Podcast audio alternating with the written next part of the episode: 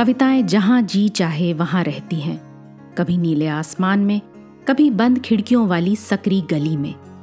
कभी पंछियों के रंगीन परों पर उड़ती हैं कविताएँ तो कभी सड़क के पत्थरों के बीच यूँ ही उगाती हैं। कविता के अलग अलग रूपों को समर्पित है हमारी पॉडकास्ट श्रृंखला, प्रतिदिन एक कविता। कीजिए एक नई कविता के साथ अपने हर दिन की शुरुआत। आज की कविता है आने वालों से एक सवाल। इसे लिखा भारत भूषण अग्रवाल ने, और सुनिए मेरी यानी आरती की आवाज़ में। आने वालों से एक सवाल। तुम जो आज से पूरे सौ वर्ष बाद मेरी कविताएँ पढ़ोगे, तुम मेरी धरती की नई पौध के फूल, तुम जिनके लिए मेरा तन मन खाद बनेगा, तुम जब मेरी इन रचनाओं को पढ़ोगे तो तुम्हें कैसा लगेगा? इसका मेरे मन में बड़ा कौतूहल है। बचपन में तुम्हें हिटलर और गांधी की कहानियाँ सुनाई जाएँगी। उस एक व्यक्ति की, जिसने अपने देशवासियों को मोह की नींद सुलाकर सारे संसार में आग लगा दी।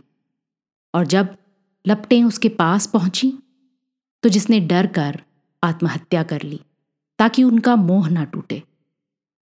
और फिर उस व्यक्ति की, जिसने अपने देशवासियों को सोते से जगाकर सारे संसार को शांति का रास्ता बताया। और जब संसार उसके चरणों पर झुक रहा था, तब जिसके देशवासी ने ही उसके प्राण ले लिए कि कहीं सत्य की प्रतिष्ठा न हो जाए।